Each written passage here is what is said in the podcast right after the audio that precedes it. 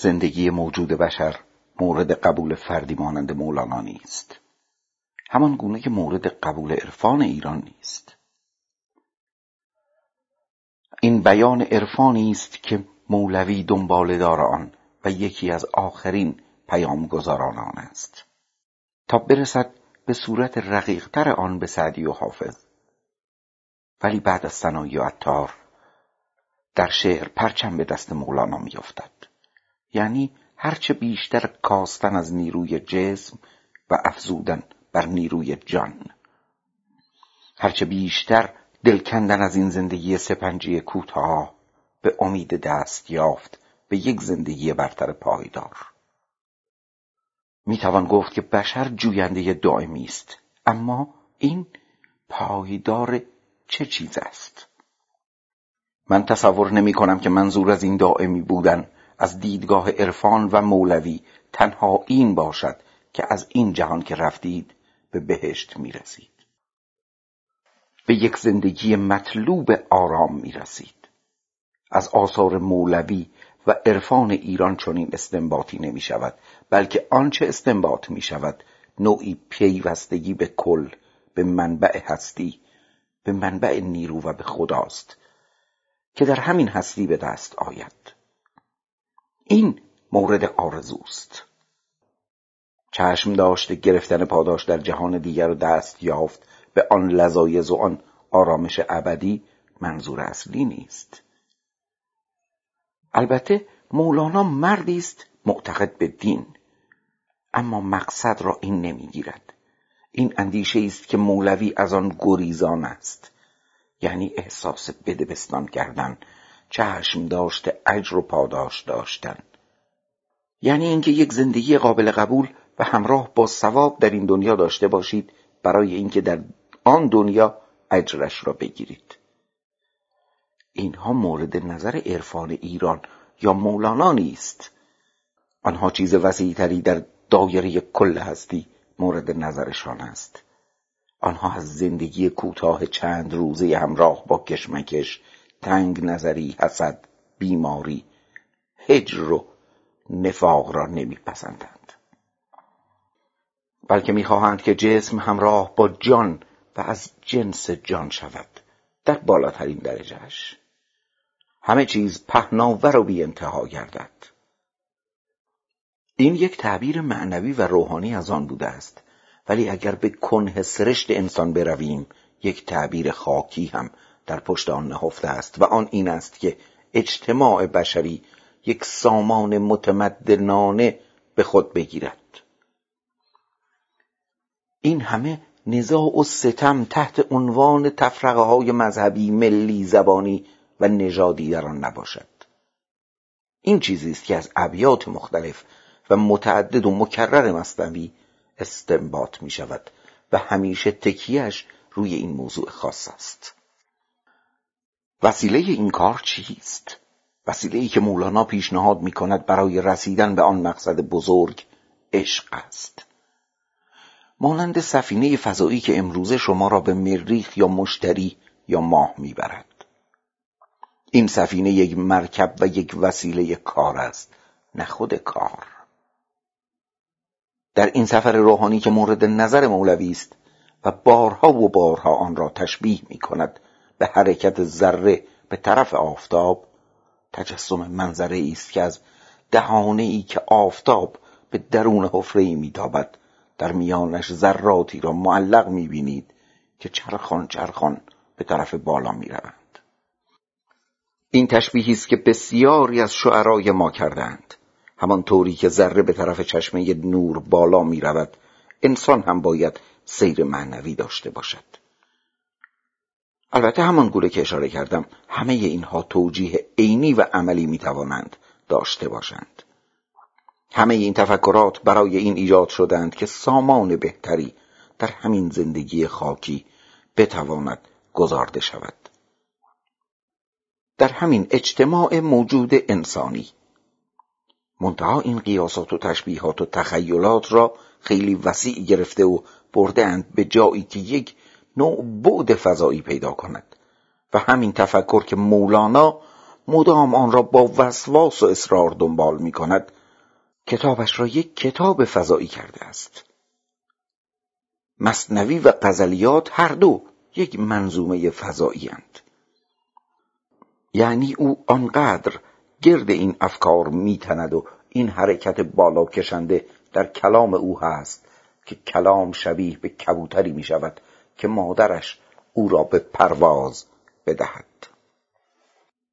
در این حال گاهی از پیش پا افتاده ترین مسائل و حتی گاه مستفجن حرف می‌زند زیرا ریشه حرفها در خاک است و با مسائل روزمره سر و کار دارد. با این حال نتیجه گیری همیشه به طرف بالا و به طرف فضاست و هیچ کتاب دیگری ما نمی‌شناسیم که اینقدر بعد فضایی داشته باشد و بخواهد انسان را از جای خودش بکند. کوشش نومیدانه است و آرمانمندانه زیرا پای انسان هرگز از خاک کنده نمی شود. این نوسان میان زمین و آسمان یک منظور عملی در پشت دارد و آن این است که انسان هرچه بیشتر خودش را بپالاید تذهیب نفس بکند. این جدایی ها این دشمنی های حقیر که باعث می شود تا این چند روزه زندگی بر خود و دیگران تلخ شود از میان برداشته شود. در واقع این مسئله وحدت و یگانگی که در اصطلاح به آن وحدت وجود گفته شده دستاویزی است برای آنکه انسان بتواند این وحدت را در میان جامعه بشری ایجاد کند. اگر عنوان این مطلب را گذاشتیم یگانگی انسانها برای آن است که مولوی بیشتر از هر کسی در زبان فارسی و یا شاید بتوان گفت در دنیا. این بانگ یگانگی انسان را برآورده است و اصرار ورزیده که این افتراقها و جداییها میان اقوام تحت عناوین مختلف از بین برود. همه همدیگر را مساوی بشناسند و برادرانه حرکت کنند. این یک اصل بسیار انسانی است و یکی از افتخارهای فرهنگ و عرفان ایران که تکیه بر این موضوع دارد. قرنها پیش از آن که این مباحث و این موضوعات از طریق سازمان ملل یا قوانین بین المللی مطرح گردند. آن دوره ها در واقع دوران خانخانی و فئودالیسم بوده دوران اختلاف شدید بین مذاهب. خود مولوی از میان جنگ بزرگ بین مسیحیان و مسلمانان یعنی جنگ بسیار طولانی صلیبی سر برآورد. خاطرات آن هنوز کاملا زنده بود آنگاه حمله مغل و نزاعهای فرقهای. چه میان خود مسلمانان و چه با پیروان مذاهب دیگر پیش آمد. در واقع پاسخی است به این ناهمواری های زندگی و اجتماع که کل دنیای شناخته شده آن زمان را در بر می گرفت. پس موضوع ذره و خورشید یعنی پیوستن انسان به کل در اصل از جای دیگر آب می‌خورد رابطه انسان بر حسب این فکر به طرف بالا و به طرف خدا تنظیم می شود و نوعی پیوستگی کائناتی بین همه موجودات ایجاد می شود مولوی اکتفا نمی کند به اینکه بگوید فقط انسانها با هم پیوند یابند بلکه می‌گوید کل کائنات کل موجودات آفریده شده. ام از جماد گیاه حیوان و انسان. یک واحد و یک کل تشکیل می‌دهند. برای اینکه همشان مولود آفرینشند این نهاد آفرینش این محصول بزرگ آفرینش که یک نوعش به صورت جماد یا حیوان یا گیاه در آمده و نهاد دیگرش به صورت انسان یک پیوستگی و حالت وفاق بینشان باید باشد و حد همدیگر را بشناسند. اینجاست که منع تجاوز به طبیعت مثلا مطرح می شود یا منع بدرفتاری نسبت به حیوان. شناخت یک نوع جان و روح در گیاه و درخت مطرح است و درجات سیر انسان بازگو می گردد در آن چند شعر معروف. از جمادی مردم و نامی شدم و از نما مردم به حیوان دم زدم. بار دیگر گر بمیرم از بشر از ملائک خود برارم بال و پر. این سیر بشر را بازگو می کند که اول از جماعت سرچشمه گرفته زیرا از خاک آمده. هم از دیدگاه تفکر دینی و هم تفکر علمی. هر دو انسان از خاک سر برآورده و تبدیل شده به گیاه. گیاه تبدیل شده به حیوان چون حیوان زاییده گیاه است. قوت می‌گیرد از گیاه. بعد حیوان تبدیل به انسان گردیده یک درجه بالاتر آمده و بعد وعده می‌دهد که همانطور که تا کنون این مدارج را طی کرده ای از انسان هم به عالم بالاتر خواهی رفت. فرشتستان خواهی شد باز در آنجا هم متوقف نمی‌شوی. از آنجا هم جدا می‌شوی و به جایی می‌رسی که اندر وهم ناید. یعنی با کل کائنات و عالم فرازین پیوسته و یکسان میگردی پس این پیوستگی و اتحادی است که گفته می شود تنها شامل انسان ها نیست بلکه همه کائنات را در بر می‌گیرد دایره آن خیلی وسیعتر از آن است که فقط به انسان محدود بماند. اما همه اینها باز برمیگردد به خود انسان و به زندگی انسانی این جهانی. اکنون برسیم به آن که چه باید کرد.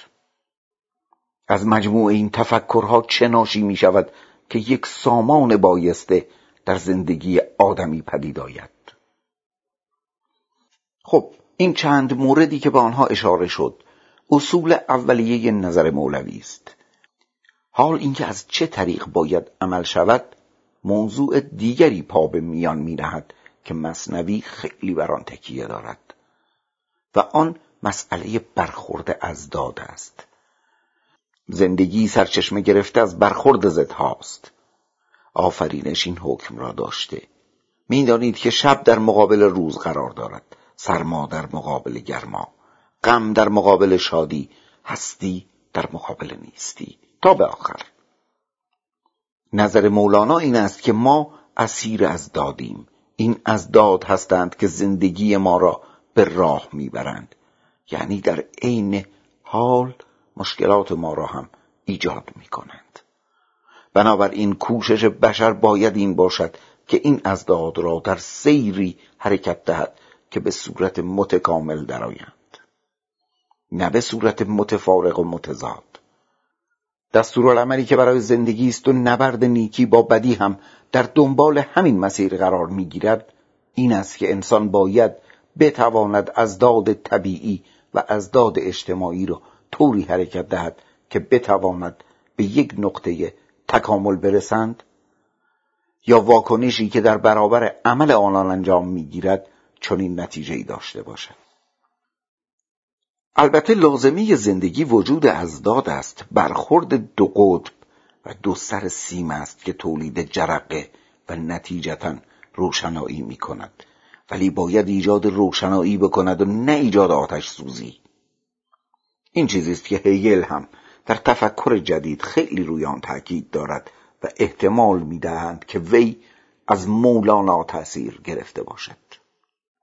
البته فکر تا حدی قدیمی است و در یونان باستان حرفش به میان آمده ولی خیلی در مصنوی بر آن تکیه شده و پرورده شده. گفتیم که جزئیاتی که مولانا در مصنوی راجع به مسئله از داد می‌گوید شبیه است به همان چیزی که به طرز غربی و برهانی از جانب هگل مطرح شده. نمی‌خواهیم مقایسه کنیم. منظور اشاره ای بود. پس ما نمی‌توانیم وجود ازداد و تأثیر آنها را انکار کنیم. آنچه بر عهده ماست آن است که باید نوعی عمل کنیم که اینها در نهایت در جهت بهبود زندگی انسانی سیر کنند. مولانا راهش را در جریانهای مختلف نشان می‌دهد زیرا یک سلسله دستورالعملهای جزئی در مصنوی هست که می‌گوید چطور باید زندگی کرد. چه کارهایی را باید کرد و چه کارهایی را نباید کرد. خب اول از همه آنچه جزو واجبات است آن است که هرچه بیشتر انسان این بار تن را سبک کند و فقط در حد نیاز زندگی را به راه ببرد. خود زندگی مولوی هم دست خوش از داده است زیرا درونش از تناقض خالی نیست. در زندگی عادی یک گذران زاهدانه دارد. یک تن لاغر خیلی کم خوراک کم خواب. همه آن چیزی که انسان به نحوی به طرفش تمایل دارد می‌گوید که باید آن را سبک کرد تا بلکه بتواند آن قالبی را که لازمه گشایش روح است وسیعتر کند و میدان بدهد به این قنای روحی معنوی. این دستورالعمل را با موارد مختلف با های متعدد و گاهی خیلی شیرین به کار می‌برد. با آن تنز مخصوصی که خاص خود اوست و آن به طور کلی در گذاردن اصل در مقابل فرع است. باطن در مقابل ظاهر راست در مقابل دروغ و گذاردن آنچه که اصول و مبانی زندگی است در مقابل فروع زندگی. همچنین میآید به ماجراهای دیگری که از طریق داستان مطرح می‌شوند و آن این است که انسان تا چه اندازه می‌تواند با خود صادق باشد. تا چه اندازه می‌تواند پیروی کند از وجدان خود و تا چه اندازه می‌تواند با خود رایگاه باشد. یعنی دو رنگ نباشد با خود دائما در جدال درونی نباشد. بلکه بتواند به یک نوع آرامش درونی دست یابد. آرامشی که تا حدی شبیه به نیروانای هندوها می باشد. البته بدون آنکه آن باشد. چون آرامش مصنوی یک آرامش آگاهانه است در حالی که نیروانا یک آرامش سرد است. اما هر دو در طلب یک آرامش نهایی اند. کتاب مولانا معجون عجیبی است از شیدایی و فرزانگی. در غزلیات جنبه شیدایی میچربد اما در مصنوی سعی بر آن است که جنبه عقلانی غلبه کند. در هر حال مخلوط عجیبی است از شور و شیدایی با عقل و فرزانگی. قبل از اینکه ختم کنیم باید اشاره کنیم به اینکه چرا عقل عادی و جزوی در مصنوی اینقدر مورد بیلطفی قرار می‌گیرد. یعنی در جاهای مختلف به علم و عقل و تفکر انسجامی یک تازش سخت می شود آزمودم عقل دوراندیش را بعد از این دیوانه سازم خیش را. چرا اینطور است؟ آدم نخست خیال می کند که مولوی ضد آن چیزی است که همه بشریت به دنبال آن بوده و آن را ستایش کرده و آن عقل است. همان چیزی که گفتیم در شاهنامه به عنوان خرد اینقدر حرفش به میان آمده و قطب و راهنمای حیات بشری شناخته شده. چرا باید اینطور باشد؟ این در واقع سؤال غم است. می‌توان چنین تصور کرد که جامعه طوری حرکت کرده بود که عقل امتحان بدی بدهد. برای اینکه عقل در خدمت زورمندان و نقشکش ها بوده. در خدمت کسانی بوده که می‌خواستند عامه و زیر دستان را پایمال کنند. یعنی عرفای ما اینطور به فکرشان رسیده بود که در واقع با این حسابگری های عقلانی و علمی با ابزارهای علمی اینها آمده اند حرفهایی زده اند و مسائلی مطرح کرده اند و کارهایی انجام دادند تا بتوانند یک اقلیت زورمند را مسلط کنند بر کل جامعه. و این ناهمواری و نابسامانی اجتماعی که پیش آمده از طریق این تمهیدهای اقلانی عینیت یافته. این است که یک نوع تشکیک در کار می آید نه اینکه خود مولوی هم بر سر آن بایستد. از تعارضهای وی این است که گاهی عقل را ستایش می کند و گاهی نفی آن را. البته درجه بندی دارد برای آن. می‌گوید که عقلی که عقل معاش شناخته می شود و دائما به دنبال پول دویدن و دنبال نفس دویدن و نقشه های کاسب کارانه مطرح کردن است آن مطرود است. و اما عقل کل عقل متعالی و عقلی که گره های زندگی را میگشاید آن را میپذیرد. این تفاوت در مصنوی هست بارها و بارها. دلیل حمله مولوی به عقل از آنجا آب می‌خورد. برای اینکه جامعه ایرانی و تاریخ این سرزمین آنگونه که بزرگان فکری ما می شناختند به گونه ای جریان یافته بود که دل سرد کننده باشد. تعبیه های حسابگرانه باعث شده بوده که این جامعه اینقدر ناهموار ناسالم و همراه با خشونت جنگ و حاوی مقدار زیادی اعمال مخرب باشد. اما یک مورد حساستر و عجیبتر آن است که مولانا به ستایش غم و رنج می‌پردازد. این یک باب مهمی است در مصنوی. آدم از این تعجب می کند که چرا در حالی که طبیعت بشر این است که به دنبال شادی و گشایش زندگی باشد به دنبال لذتهای مشروع باشد او این گونه غم را ستایش بکند. این بدان دلیل است که از بس اوضاع زمانه ناملایمات از خود نشان می‌داده و مردم به دنبال یک نوع شادی های زیان بخش و مبتزل می‌رفتند. و چه بسا که خوشی های اینان مستلزم ناخوشی های دیگران می شده نوعی واکنش مارز در افراد حساس ایجاد گردد تا بدانجا که آن را به کلی نفی کنند. دلایل دیگری هم برای خود دارد که وقتی در مصنوی باریک می‌شوید به آنها برمیخورید.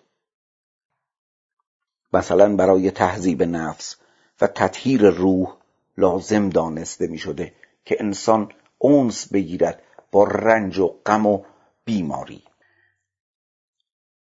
البته این موضوعی است که اگر فرصت بیشتر باشد باید در مورد آن توضیح بیشتری داده شود چون دور از ذهن عادی می نماید